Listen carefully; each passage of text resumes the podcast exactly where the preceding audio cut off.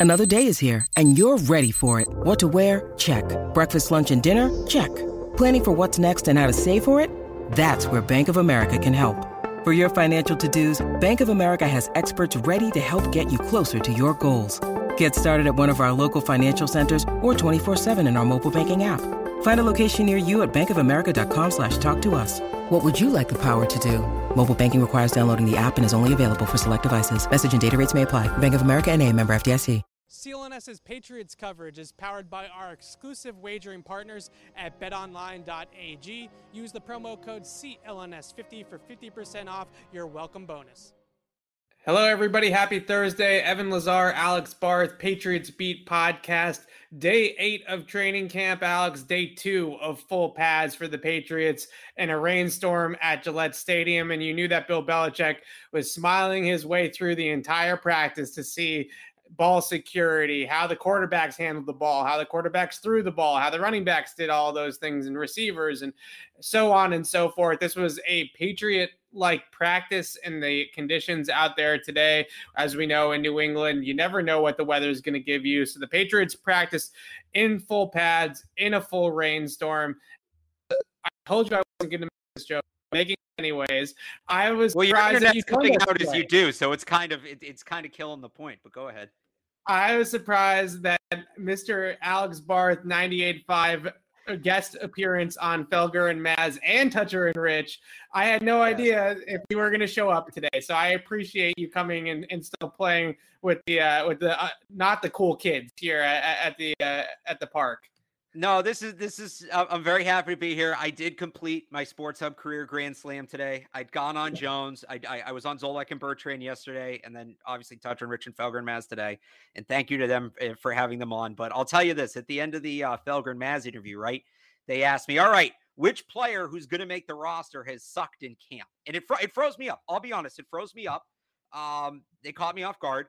I didn't know what to say because that's you know that's not how we generally do things on this show. I generally try right. to you know give reason and and all that behind that. Um, we ended up having an inter- interesting discussion about it, but uh, you know it's good it's good to be back here for sure. You're not gonna you're not gonna surprise me like that. I don't think. No, I'm not going to surprise you like that. We don't we don't normally come on the pod and say, "Okay, who sucked?" You know what I mean? That's not really not to pick on Felger and Maz by any means. They do they do their they do, they do their show, we do ours, and I think right. I, I think it that's kind of what what you got. You can't do the same show that everybody else is doing. That's right, not right. You know, they're not going to do the same show we are. Not that we're competing with them. We're not going to do the same show they are because uh, then you only have to listen to one. We want people to listen to all of it. So if you right, if you want to hear that, if you do want to hear that, 985thesportshub.com, it's up there. There you go. There's a shameless plug. We are a half a glass half full kind of show. So I want to start with the quarterbacks and discuss some of the glass half full stuff.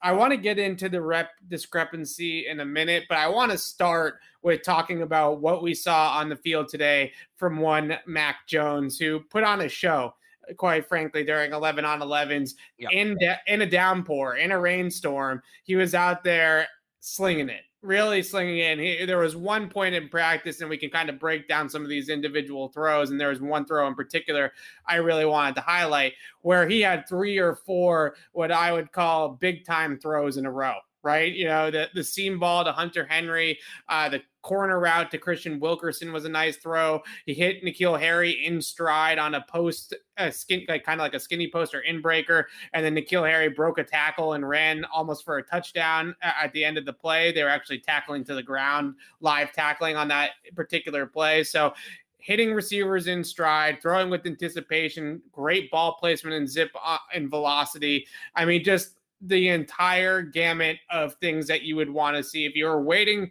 I think Mac Jones had good practices in the past in the first seven practices of camp, but if you're waiting for that real pop, right, that real franchise QB, first round QB, I shouldn't call him a franchise QB yet, first round QB moment today right. probably was it, especially given the fact that he was throwing in a downpour, right? Given the conditions, right. the rainy weather, the fact that he was able to throw through the rain and the rain didn't affect his accuracy at all, that, that is a really good sign, especially if you're going to play your games up in Foxborough.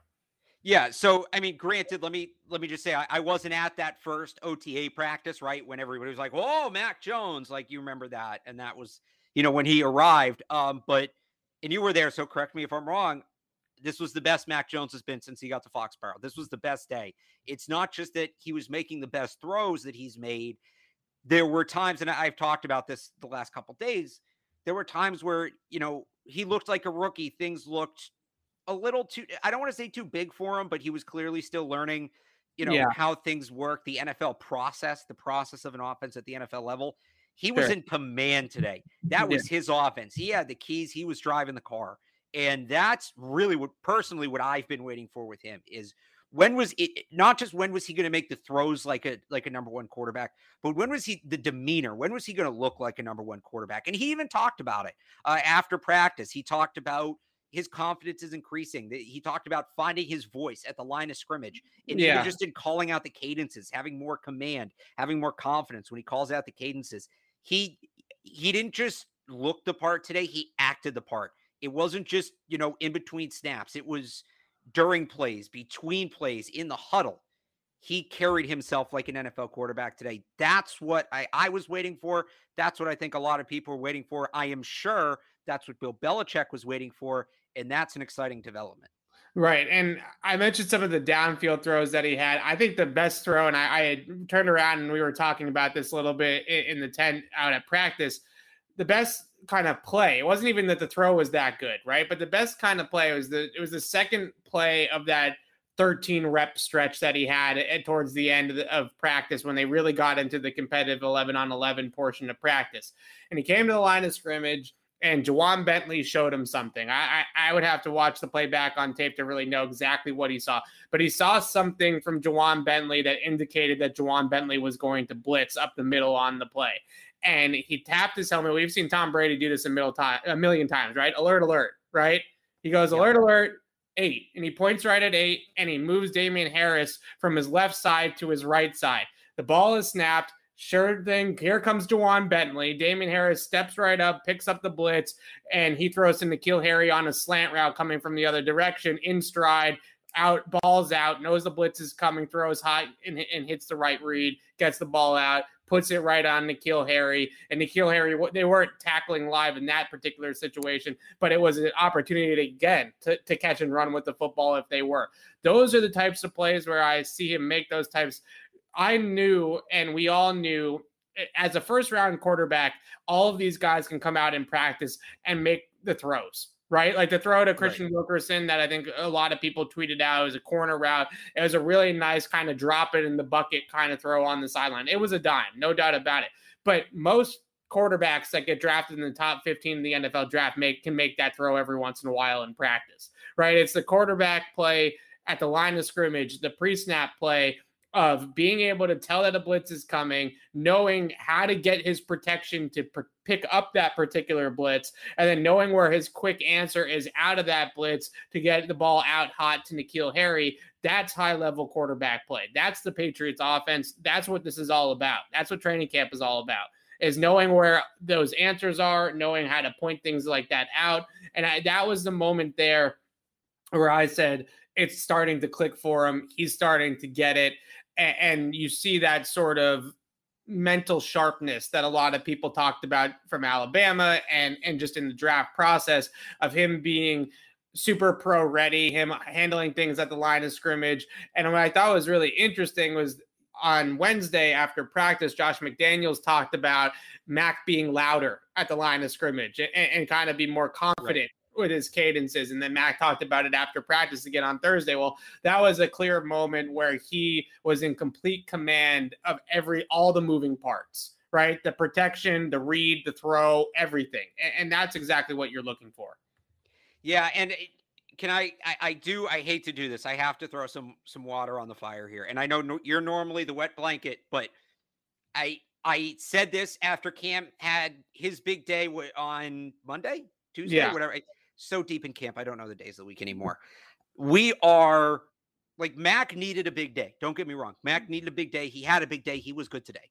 Right. We are so freaking early in this thing. Yeah. And chronologically, we're halfway through. There's going to be about 16 training camp practices. We've had eight. But when you wait what different practices mean, just the second padded practice, we're going to have joint practices, which I think will tell us a ton. I'll be honest.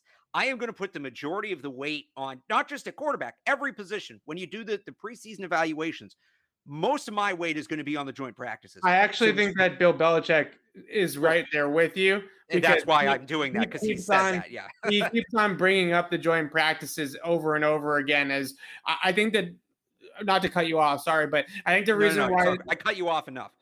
I think the reason why the joint practices are so important to them is because those are still technically behind closed doors right? Like you're not, even though there's going to be fans there, and even though we're going to be there, there's limits to what we can say about the different schemes that they're running and stuff like that. When you put stuff on tape in a preseason game, the rest of the league can watch that. Right. So eh, I think Bill Belichick approaches preseason games because they are on TV as very vanilla right? We're not going to game plan. We're not going to show any of our real wrinkles in those. Whereas in joint practices, you can probably get away a little bit more with showing some of the things that are going to be, especially if like against the Giants and the Eagles, who they're not going to play in the regular season this year.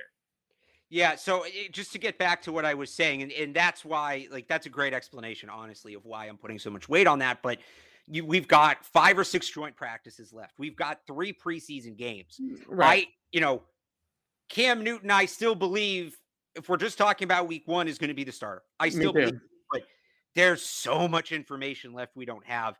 I, I don't like some people today are saying Mac put himself right next to Cam Newton for that job. I don't know about that. He certainly didn't. I think there was a chance Cam could run away with it before you got to those consequential practices. Mm. Because if, if Mac can't do it when things aren't consequential and Cam can, we know that, then how's he going to do it once the lights get brighter? And what Mac did today was say, okay, I'm ready for the next step. But we still have a long way to go. I am not you know, ready to declare a winner, anything definitive like that. There's still a long way to go. Mac had the day he needed to have for sure. But this was this was step one. A lot of people are acting like this is, you know, here we go. Mac's making his move. He's had more reps. He's turning the corner. This was step one. This was him picking himself up off the mat. And there's still a, a long way to go in this. There's so, still a again, long way day, to go. Very good day. Two good days in a row. I, I re- those joint practices can't get here soon enough. Yeah, so we're gonna get to the reps in a second because I do want to discuss this from a, a, couple of different angles. But the the one thing I want to say about that is that I too am firmly in the camp that thinks that Cam Newton is going to start the season as the quarterback. Right? I, I don't right. think that Mac Jones is starting the season as the quarterback unless, and I'm talking about Week One starter, unless, and I hope this doesn't happen, but unless Cam gets hurt right? And Other, that's really the only way that I see them throwing Mac in there right away. What I think what we can take out of today and the positive that we can take out of today is and out of yesterday, I would say too, and all in all the good things that Mac Jones has done is he looks like a quarterback he drafted in the first round, and he yeah. I think is already probably pretty far ahead of where he should be. I, I don't. I'm not at Bears camp. I'm not at Niners camp. I'm not at Jacksonville's training camp. So I, I don't know what the other uh, rookie quarterbacks and the other first round quarterbacks look like. I know Justin Fields has had a really strong camp throwing the football, but are those quarterbacks, like I said, alerting to a blitz, resetting the protection at the line of scrimmage, and then getting the ball out and making the perfect throw against that blitz? I, I, I don't know if they're at that stage yet. Mac is at that stage. So maybe Justin Fields, as we knew going into the draft, stronger arm, better athlete, all, all these types of things. But we're seeing why the Patriots drafted Mac Jones in the first round, why we were selling ourselves on Mac Jones as their first round pick. We're seeing that out on the field, which is great news if you're a Patriots fan. That, that's that's all you really want to see at this at this point of training camp. Well, uh, can I like I'm going to set you up here because you brought up a great point, and and you know where he's compared to the other quarterbacks you had that great stat we were talking about today of not necessarily this year, but how the reps compare to a guy like Patrick Mahomes in his first right. year. And I'll let you give the information, but it's it's interesting. I don't think anybody expected Mac to get the reps he's gotten like he has the last few days.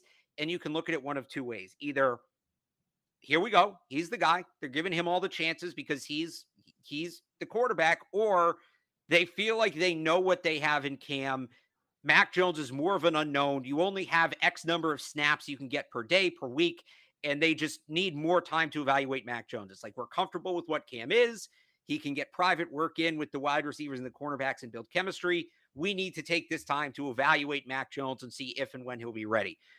There's two ways to take that. I'm I, am really going back and forth on which they are, but your stat, and I'll let you give the numbers again, I think yeah. makes that conversation that much more interesting. So I went back and I, I didn't accumulate all the stats, but I was able to go back and read some stuff out of people that I trust from Patrick Mahomes' rookie camp and from Jordan Love's rookie camp with the Packers. And then I've also been monitoring a little bit Trey Lance's situation because I think that those are all comparable situations. I guess in Chicago, it's kind of comparable with Andy Dalton, but I, I don't know. I, I, give Cam more respect than I give Andy Dalton. That that that's just me, but I, I feel oh, like absolutely.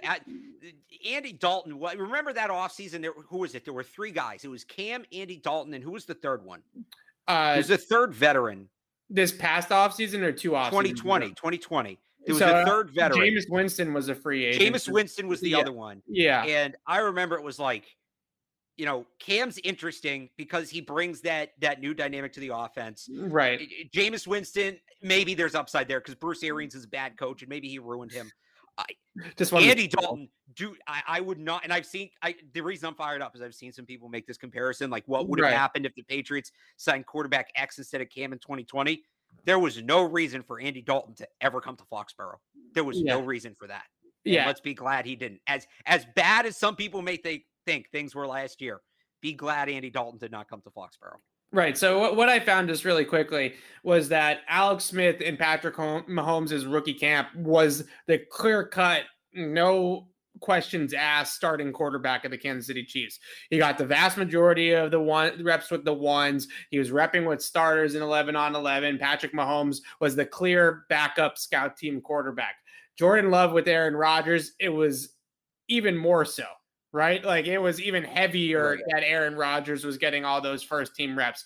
Well, then, that's also eh, that that one I put a little asterisk next to just because it was Aaron Rodgers. I yeah, think if they given Jordan Love too many reps, he would have right. left. Right. But yes, so, you're right. That's fair. And then the other really I think really good situation to sort of compare this to is what's happening right now in San Francisco with Jimmy Garoppolo and Trey Lance. And the other day, I, I, I believe it was on Tuesday, was the only first team reps that Trey Lance has taken all of training camp. And all of nine the Niners beat just went crazy. Like, oh my God, they're they're giving Trey Lance run with the starters, right? This is incredible. Like, what's going on? Right. And all of those things, you look at that and you look at what they're doing in San Francisco's camp in particular, because I think that that's relevant right now. You look at that and you say, that is totally different from what the Patriots are doing with Mac Jones and Cam Newton. You know, it took Trey Lance six, seven practices to get with, uh, a rep with the ones. Mac was repping with the starters, you know, starting offensive line, Nelson Agholor, Kendrick Bourne, Hunter Henry, Jonnu Smith from day one, even all the way back in minicamp, he was throwing with those guys. So it was a very different sort of, you know, kind of way of going about it. And, and this is a good kind of segue into the reps discussion because I think we can sit here and sort of break down each individual throw, but without knowing truly the progression read, without watching it back on tape, you know, we're just kind of picking out highlights here and there throughout practice.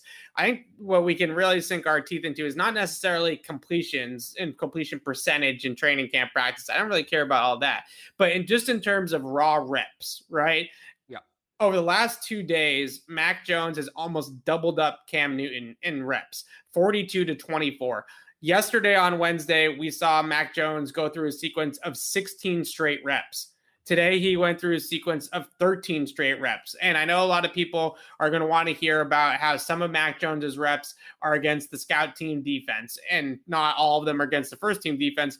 And that's definitely true. But it's also the case that you're not going to put Dont'a Hightower and Matt Judon and JC Jackson and Devin McCourty and all those guys out on the field for 13 consecutive reps in training camp, right? right. You know, you're gonna you're gonna rotate guys in. So Mac is the constant. Everybody else is sort of rotating around him. He's getting those reps. So I, the questions I guess that I we can pose here for discussion is one, what what do you make of this? Right? Do you say sit here and say because this 42 to 24 is what if you go to Bucks camp, that's what Tom Brady is out repping Blaine Gabbert by right? You know, that, that's usually what the starters' workload is like. But that we're not there yet with Mac Jones. So do you see this as Mac they feel like Cam is at a good spot and Mac needs the reps, or do you think that Mac is sort of making progress here or gaining ground, or however you want to phrase it? See, I and that's kind of what I said. I'm back and forth on both. I think the other thing is the way that this camp has gone and the way Bill Belichick has operated. Doesn't it feel like tomorrow Cam Newton could come out and throw 30 reps and Mac Jones could throw five? And then this no, whole conversation's irrelevant. And it was just, hey, right. they gave Mac two days to give him two days. And it was a weird thing Bill Belichick did, and we'll never know why he did it. But, you know, the rest of camp, Cam out reps Mac, you know, 70% to mm, 30% or sure. whatever it is. So I, it's real. This goes back to what I said before. It's really important with training camp, and it's so hard to do this. And I've been guilty of this. Anybody who's covered camp has been guilty of this because football is a what have you done for me lately sport, and you want to work with the immediate information you have.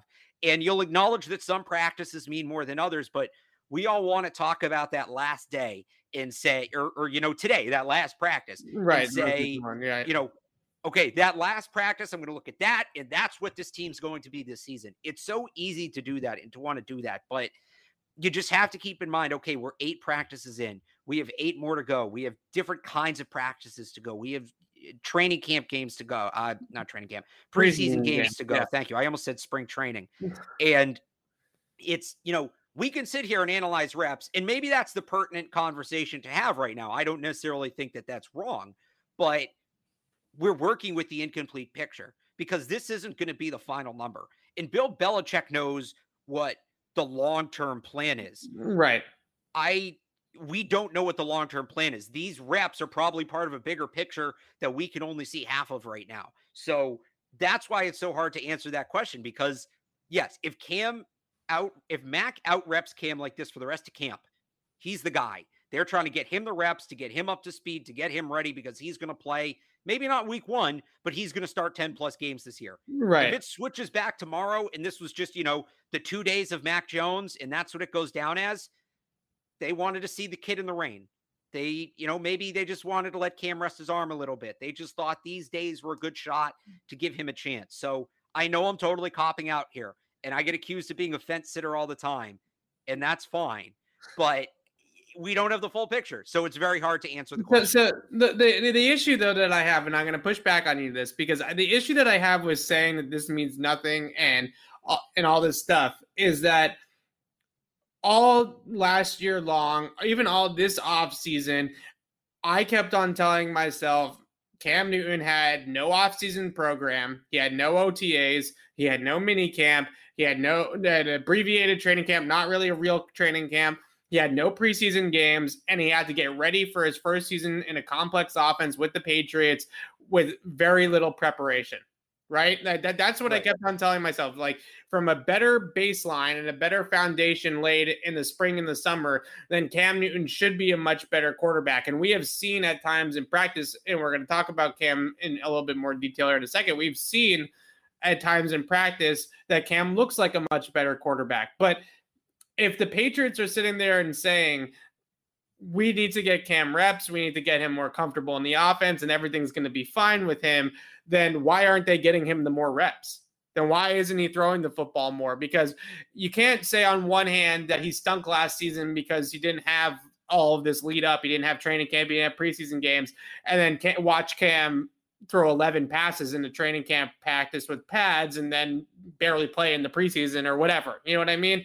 So at some point, if you really want to make Cam better in your system and do what's best for Cam, having him get out rep double by Mac Jones is not getting him necessarily ready to start the season.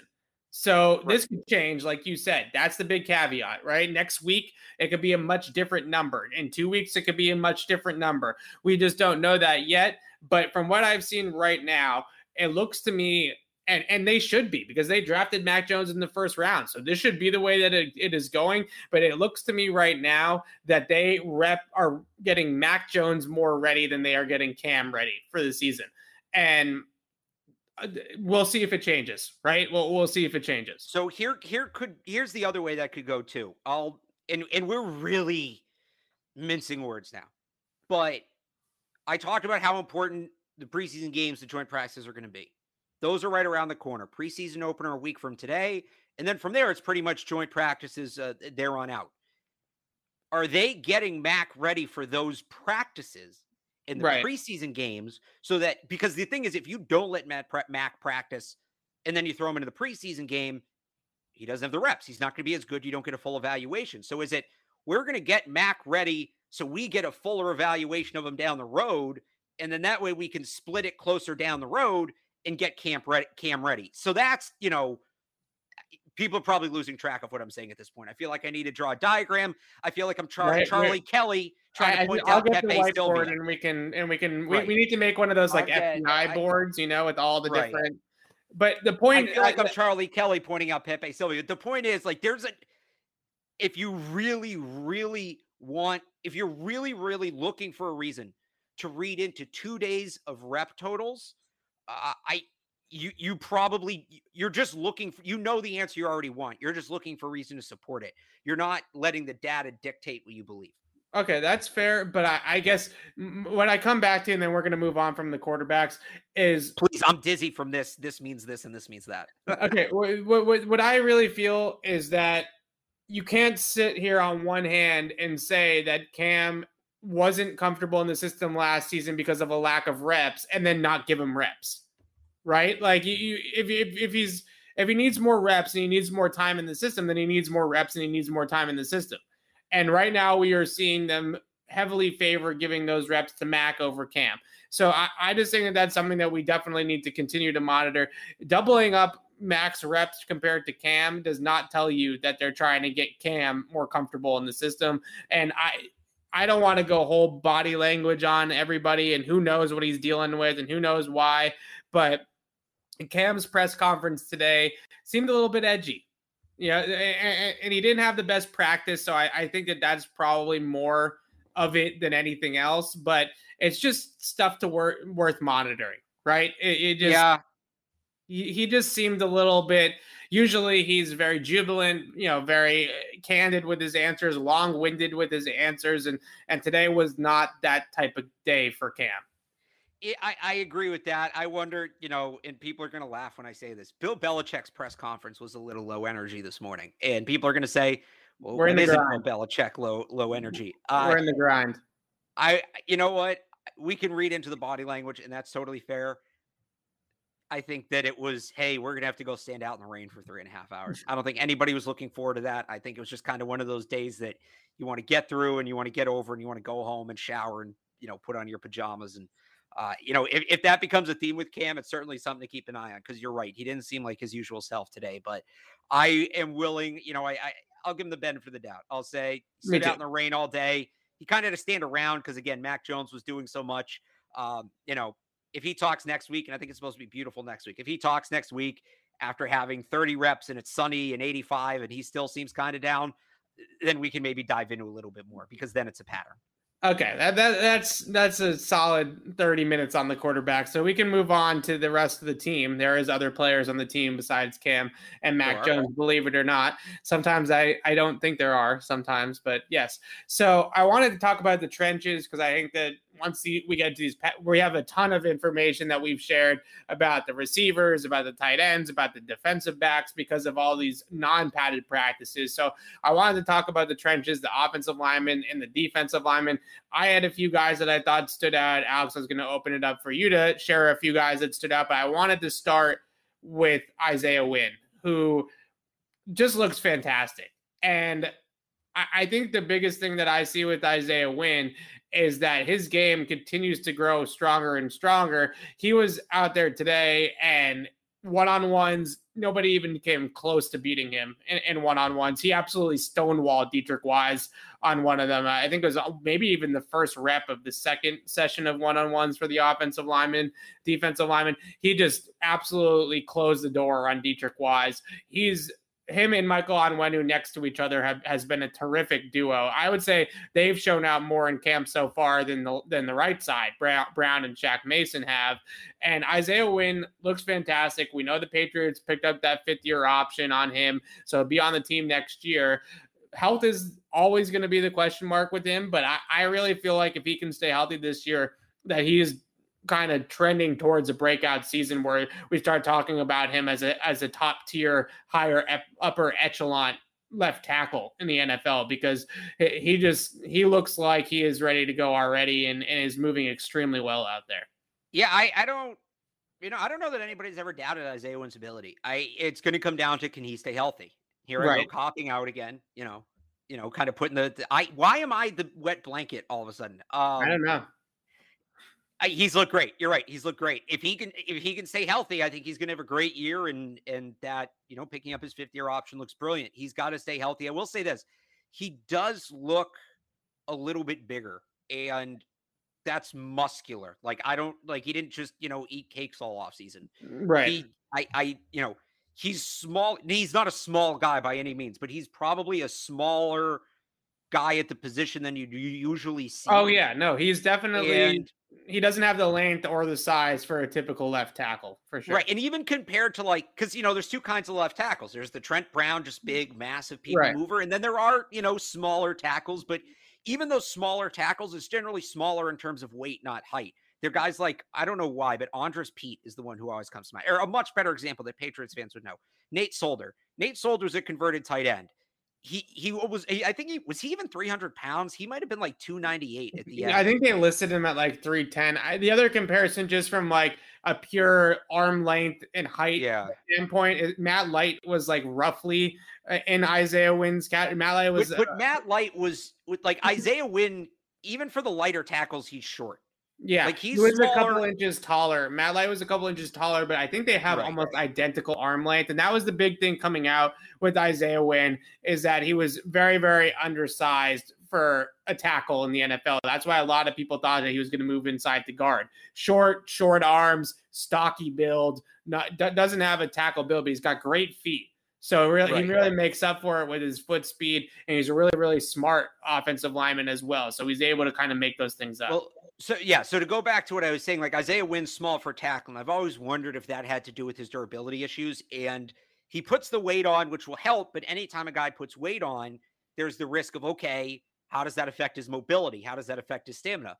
Like you said, he doesn't look like he's missed a beat. If anything, he's gotten better technically. Yeah. So okay, he puts the weight on. He still has his technical ability. That's very encouraging because again, if he can stay healthy, yeah, he's going to be he's going to be one of the better offensive tackles in football, I think. And being able to put weight on without losing your technique is not an easy thing to do. It's screwed up many an athlete in many a sport, right? CC Sabathia is the guy I always think of. He was pitching at close to 300 pounds, took the weight off, sucked, had to put the weight back on, and then he got good again because you learn to play with the certain center of gravity and the certain body right. type, and you lose it. And in some sense, you have to relearn the game it early on, it looks like Isaiah Wynn, despite putting that weight on, he's still rock solid. And that's exciting. That's encouraging. Yeah, just great feet, great posture in think, pass rush. I was just gonna say, did you think we talked about CC Sabathia today? No, I did not. Uh, great feet, great posture, great pad level, great hand usage, great grip strength.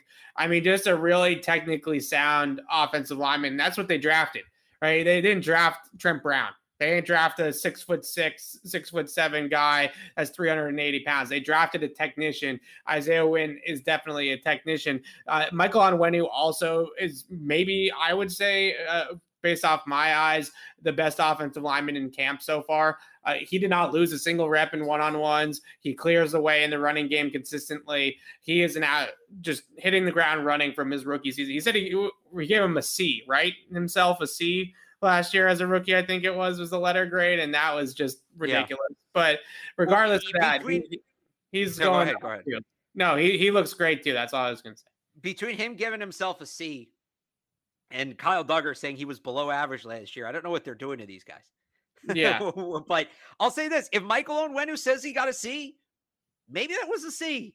He would know better yeah. than us. We all thought he looked yeah. good, but maybe he was a C. And if that's a C, I can't wait to uh, to see what it be is. Before we move on, Evan, because I think that was it for the offensive line, right? I, I did want to mention David Andrews okay. absolutely pancaked Nick Thurman. Poor Nick Thurman has a family, and David Andrews pancaked him into the ground, then stood over him for like an extra beat or two, and then walked away back into the huddle. It was great. It was a he good. Had a, he had a couple because he pancaked. I uh, might have been yesterday.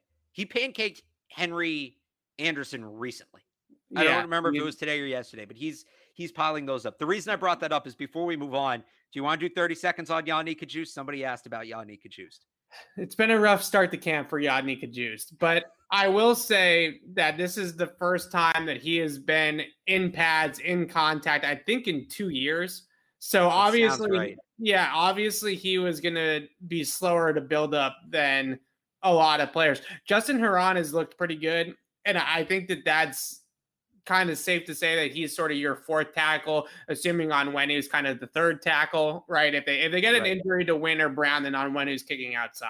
I, I think we can all see that. So Justin Herron is really the depth tackle on the team. I Korey Cunningham and Yodny Cajuste, RJ Prince, forget about it. He's he's not making the roster. But Yodny Cajuste and Korey Cunningham have had a rough start to camp. So I talked about this the other day that I sort of felt like uh, you know, behind Herron, I guess if you want to count Onwenu as a as a reserve tackle as well, the fifth, sixth, seven, those guys are that that's it really drops off. And I don't think this is a Patriots problem. I think this is an NFL problem. That uh, the depth along offensive lines across the league has just sort of completely deteriorated across right. the board. And having good two good starting tackles is hard enough. Having three or four good tackles is almost next to impossible.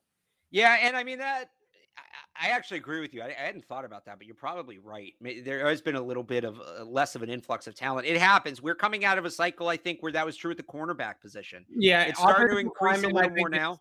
A lot about the rules and and the way that these practices are set up, and the lack of pads, and the lack of real development for offensive linemen in the NFL because there's just not enough reps to go around in pad right. to really build up some of these guys. Like a guy like Yodny Cajuste, like really needed some sort of a development program. You know, he needed like a like a, a, spring league or something like that to, to get to get some live reps. You know, uh, I, I think that players like that might have a better chance of at least becoming good backups in the NFL if there was just more reps to go around. But there just isn't. Yeah, I mean, some of it too is it's cyclical. You go through periods where certain positions, sometimes you go through periods where there's just a ton of good players at a position, right. and it devalues the position because there's an excess of good players. Uh, I we might be in one of those honestly right now with wide receivers, but oh yeah, know, the wide receivers are crazy. so, but you know, tackles kind of one right now. I think we're coming out yeah. of a cycle where it, the last five or six years, I'm not saying that there were no good corners, but the number of elite corners was probably a little bit lower than it had been for the previous seven or eight year span. Uh, we even went through a spell with quarterbacks there. What was it? There were like four or five years in a row. Oh yeah, well, like first, the, the like early, none of the first round quarterbacks got a second deal with their team. The early 2010s with like the Blaine Gabberts and the yeah. Jake Lockers, and uh, that was a really so, tough period of time. It, it's funny you brought that up because I think about that, how that works from time to time. We're like, you know, we just assume that okay because there's 32 teams there's 32 starting quarterbacks there's 32 number one corners there's 32 left tackles etc and that's mm-hmm. not always the case you know no. there's I, I truly believe this there's less than 32 people on the planet who can play quarterback at the nfl level and when there's 32 teams that creates an interesting dynamic and i don't know at least in our lifetime in recent memory I don't know that we've been through an offensive line shortage, certainly not a tackle shortage. I think there was a center shortage you know, in the early 2000s. But I don't know that we've ever been through an offensive line shortage. And that could look, I know this is big picture. We're trying to talk about camp, but I, I am actually yeah. really curious what you think about this. We could be headed for an offensive line shortage. And if that's the case, with defensive fronts as good as they are right now, it could be really interesting for a league that for the last five or six years has trended heavily offense and heavily towards the passing game. It could change the NFL a little bit. Yeah, it's it's really an issue, and I know that guys like that know way more about offensive line play than I do, like uh, Duke Manyweather or or uh, Josh Schwartz and, and people like that that have really been behind O line masterminds. I, I, don't know if you know what that is, Alex, but it happens every offseason. All the big time offensive linemen, both college and NFL guys, they all get together at a summit and they just talk O line play, right? Techniques, you know, different things, different training methods, and they've really tried to help kind of just help the O line community in the in both the NFL and then the up and comers in college. Like for example, I know not this past year, but I don't remember exactly who was there this past year out of college, but the year before that, guys like Creed Humphrey, for example, was at O line masterminds as a, as a college guy, you know, and guys that were going to be top players. So the O line community, I feel like, is, is recognizing that the NFL is not doing enough on its own to develop these guys. You know, they're not giving them enough live right. reps. They're not giving them enough contact reps. They're not giving them enough time in the facility and on the practice field because uh, uh, offensive line play and, and Carmen Bricillo talked about this. Dante Scarnecchia talks about it all the time. It's all about fundamentals right? And the only way to get better at fundamentals is consistently drill them time in and time out.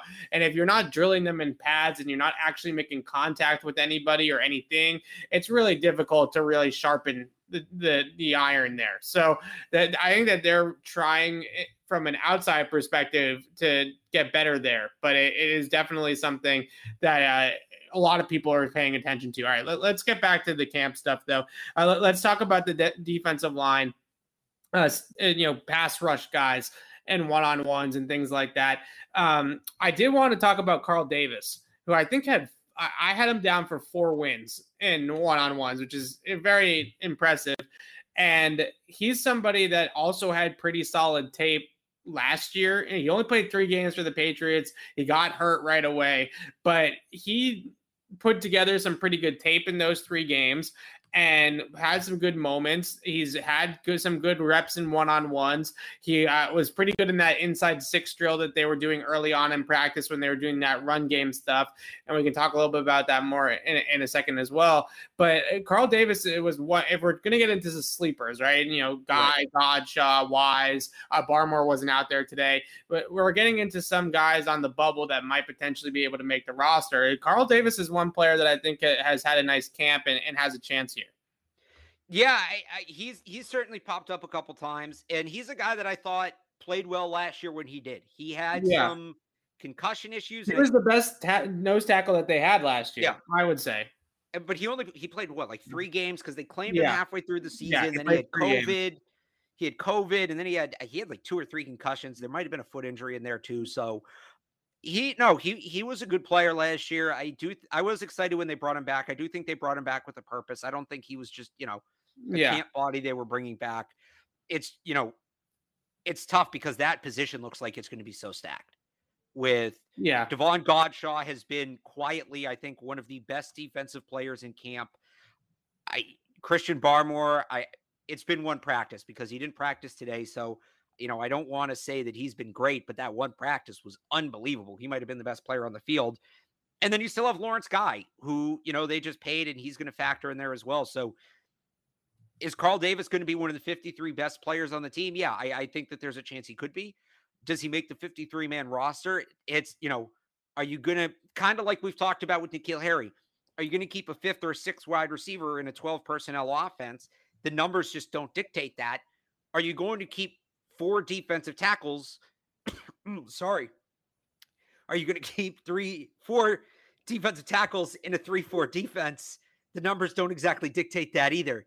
So I'd like to see him stick. He's a good player, but does that roster spot, you know, if he's a wash with a guy like Rashod Berry, who's been great to start camp and had another yeah. good day today, would you rather keep the extra linebacker when you're going to play more linebackers than defensive tackles? Yeah, so I, I, I was gonna bring up Rashod Berry in a second. I just I like Carl Davis's skill set. These guys six foot six. He's three hundred and twenty pounds. He's huge he's a big guy, right? And he he's got good athleticism and what I would call lateral mobility, right? The ability to move side to side quickly, which is a lot better at that position is what's most important, right? You're not you're not running a 40 as a as a defensive tackle in the NFL. So how you move side to side, I think, is really important. And if you can shift and change gears, is very important. He he has looked good. I I wanted to bring up Rashod Berry because you keep on pointing out Rashod Berry to me. I keep on dismissing you. Maybe I should stop doing that. Uh, today he RJ Prince has had a really rough camp. He's not going to make the Patriots roster. But Rashod Berry had a clean, decisive win against him today in one on ones. Uh, and his, it was speed to power.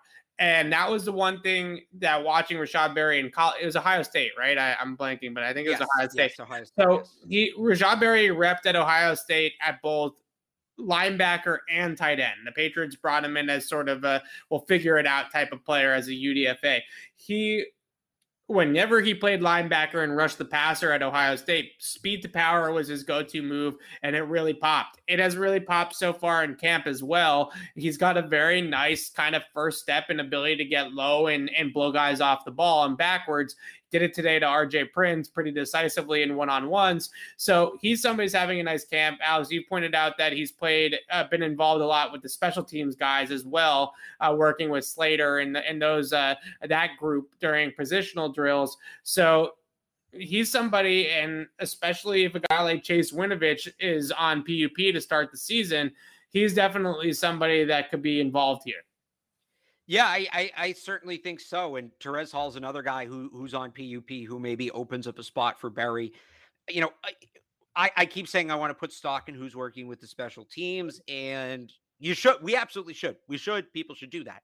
But not everybody works with the special teams is going to make the team. So you do kind of have to sift through it. And Rashod Berry's been good on defense too, and that's that's the differentiator. He looks like he might have some upside as a situational pass rusher. I don't know that he gets there this year.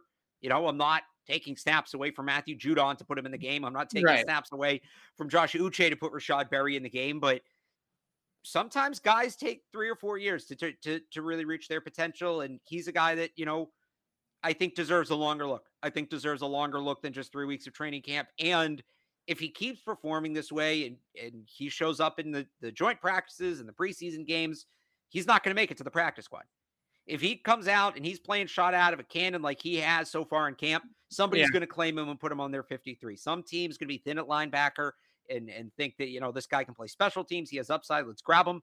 So it's a tough decision, and sometimes you have to cut those guys. Austin Carr is the ultimate one. Austin right. Carr did enough to make the Patriots 53 man roster. Whenever what was that 17? Whenever that was. Uh, yeah. Austin, Austin Carr did enough to make the team that year. There was too much depth ahead of him and he just wasn't quite quite ready yet to make an impact, and they couldn't get him to the practice squad. So that happens. But uh, Rashod Berry is is doing what he needs to do right now. Yeah, and uh, the other guy that I'll, I'll, quickly mention, I know that the people want to hear about the rookies in, in particular. Yeah. Ronnie Perkins has had some good moments the last uh, couple of practices, I would say. And again, I, I think a lot of this has to be taken with a grain of salt with Ronnie Perkins because he is going up against that backup tackle crew uh, of our, you know, guys like RJ Prince, uh, Korey Cunningham, Yodny Cajuste. Those guys are having a lot of trouble with some of these guys that they're putting up against on the other side of the ball. But I have seen Ronnie Perkins pop a few times. I think that that's good uh, news for the Patriots as we as we move forward here. He's been working with the outside linebackers as well. So just another one of those guys at that at that spot, you know, at that edge outside linebacker, stand up pass rusher kind of position. So there's a lot of bodies there. It's going to be tough to to get through all those guys. Um, if I'm Chase Winovich, I'm definitely getting back on the field ASAP. You know, if you want to be a Patriot, and obviously he's not going to get cut, but uh, a trade or a candidate to remain on PUP, all those types of things. So, um, is there anybody else in the offensive? I think we pretty much just went through the whole roster uh, and mentioned at least everybody at one time, which well, is what, I, what the goal was. I do want, yeah, I do want to say about Ronnie Perkins. Um, he, his best moment, not that he hasn't had good moments on the field, but his best moment, I think, was on Twitter yesterday. And I oh. talked to Jerry Thornton about this on on the uh, 98 to 5 the Sports Hub Patriots training camp recap podcast, working on a shorter name. To see you know, I, I think guys who, I, yeah, I think guys who come in and, and truly embrace the Patriot way. I know that sounds cheesy, but guys who do that tend to work out more so than the guys who don't. And he tweeted a picture of himself talking to Teddy Bruschi. Some the caption was something about like I'm standing on the shoulders of giants or something. And right. it wasn't just you know posting to social media for clout. He was standing on the field talking to Teddy Bruschi for mm-hmm. five ten minutes. You could see them working through like technique or something. And that that stands out to me. If he's going to take something from Teddy Bruschi and add it to his toolbox, that's noteworthy. That we'll see if he can actually do it and make it work on the field. But he now has that. He now has that in his toolbox. That stands out to me. So if you're somebody who's you know an Oklahoma fan, whatever, you're rooting for Ronnie Perkins to make the team. That's a moment you can point to and say, you know, he's doing what he needs to do. And I, I, feel like I've used that phrase a ton this last week. So, you know, he's doing what he needs to do. Yeah. The the joint practices in the preseason games decide I'm a broken record. The the the joint practices in the preseason games decide a lot of this. to me, these practices here, and Bill's talked about this, these practices are almost prep for that. They're getting you prepared for the joint practices. They're getting you prepared for the preseason. So I don't know, you know, head to head in a position battle, how much ground a guy, how much ground a guy can gain in this setting. But what he can do is build that base and build that foundation so he can gain ground when it matters once you get to those joint practices. So I look at Ronnie Perkins, both the tweet and everything he's done on the field. I don't know that he's shot himself up the depth chart, but he's done everything he needs to do to put himself in a position to move himself up the depth chart once you get into those joint practices. So that's where I look at Ronnie Perkins right now. He's a guy that's building a strong foundation. That's what you want the rookies to do. And to me, he's he's done that to this point. Yeah, I agree with all that. And the other guy that I wanted to mention before we sign off here is Jonnu Smith, who I just thought had a, a really great practice today, doing everything that as advertised with Jonnu Smith, right? Blocking, catching the ball, uh, catching the ball at all three levels of the defense, moving around the formation. And I mentioned that inside six drill, which is basically just the five offensive linemen plus the tight end against six guys on the defense front, right? So it's basically like an inverse of seven on seven. And in that drill, you get really competitive, hard nosed run game actions. And Jonnu Smith on one of the first reps of the practice, uh, actually competitive reps, he took Josh Uche and he just threw him right out the club. That's what I tweeted, right? He he walked yeah. him right into the parking lot. It was just textbook feet and hands, pad level down, and just get him and go. And it was such a good rep by John. It, it also opened up a tractor trailer sized hole on the left side for for Damien Harris to run through. But it was such a good rep that even Josh Uche was clapping his hands. Like, good job. like you got me, good job, great rep. Later on in practice, he said uh, he caught a pass along the sideline with Kyle Dugger, which was probably Cam's best throw of the practice. Uh, laid it out there nicely for him on the sideline, reached outside his body, plucked it. We've seen his catch and run skills a bunch of times, whether it's passes coming sort of at motion or out of the backfield, kind of like a screen, or shallow crossers across the middle of the field. Uh, he's done a little bit of everything. He blocks his butt off. He's going to be a really good player for the Patriots. And uh, today we kind of saw all of it come together, I would say. Yeah, uh, I'd agree with that. I, I, I think you hit it. I will say I will bring up another point because you said, "Is there anybody else we should touch on?" Somebody mentioned it in the chat. The run game. We talked the other day. Would have been it would have been Tuesday that Rhamondre Stevenson hit Myles Bryant, which is a heck of a truck stick. Right? Yeah, he got him back. Yeah. Myles Bryant got him back today. Got him back yeah, twice. Twice, he, yeah. He, he, stuck him twice. And Myles Bryant's not a huge guy. What you had the numbers like? Is sixty pounds on him, right? Fifty pounds, yeah, forty-eight to be exact. Forty-eight pounds and based off combine measurements, yeah, right, and probably about three inches too. And, and and Myles Bryant stuck him. And to play safety in New England, even if you're going to be that deep safety, you've got to be willing to come up and hit. You yeah. have to show you're willing to step up in the run game. And Myles Bryant, a smaller guy, a former cornerback, is somebody who, you know, you can you can question that because that's never been his game. That's never something he's needed to do. What's he going to look like doing that? Message message received. Yeah. He's willing to come up and hit. So that's a big. Uh, I I thought that that was a really good moment for Myles Bryant. He's had a good camp overall, but that was a really good moment for Myles Bryant today. He's Two in really, really good moments. He got a twice. really interesting spot. I think Myles Bryant is a player that yeah. I, I want to continue to watch.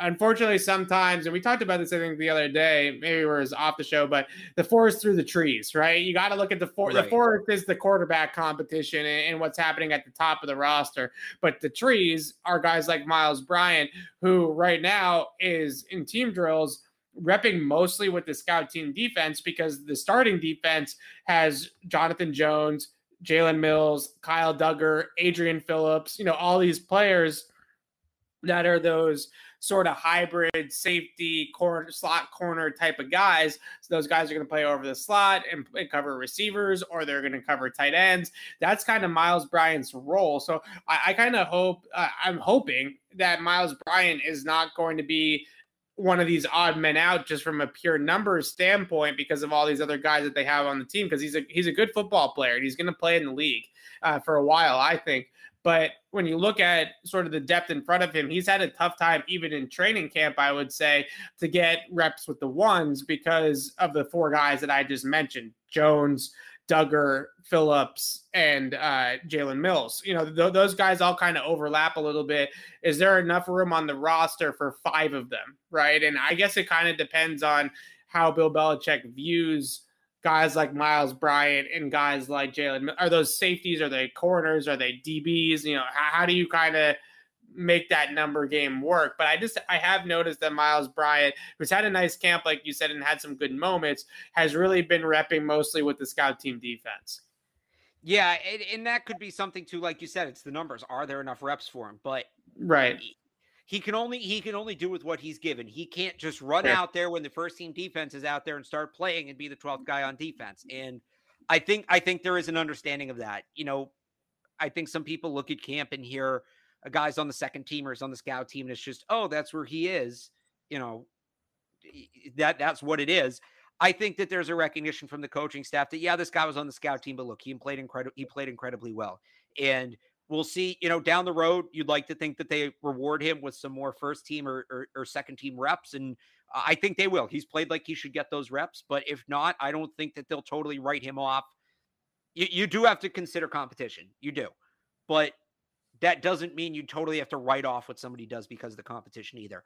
Reps against the scout team, you can still learn something from that. You don't just throw them out. Oh yeah, for sure. And he's gone up in against Gunnar Olszewski a few times, and they've had some really good battles uh, have, inside, yeah. which is nice to see. Uh, some people in the chat asking about Tre Nixon. We talked about Tre Nixon a little bit yesterday, right? Eh, or I don't know. These days are starting to to meld together on me. I think it was yesterday, uh, talking about him playing more as kind of that uh, you know shifty slot receiver type than necessarily a vertical uh, guy on the outside. So that's something to look for with Tre Nixon. Jakob Johnson, our, our, our Germany fans. I'm just going through some of the players that maybe we didn't uh, hit on. We can do a show yeah. at some point where we just allow you guys to rapid fire put names in the chat, and we'll just rattle off our takes on every single player that you guys want to talk about.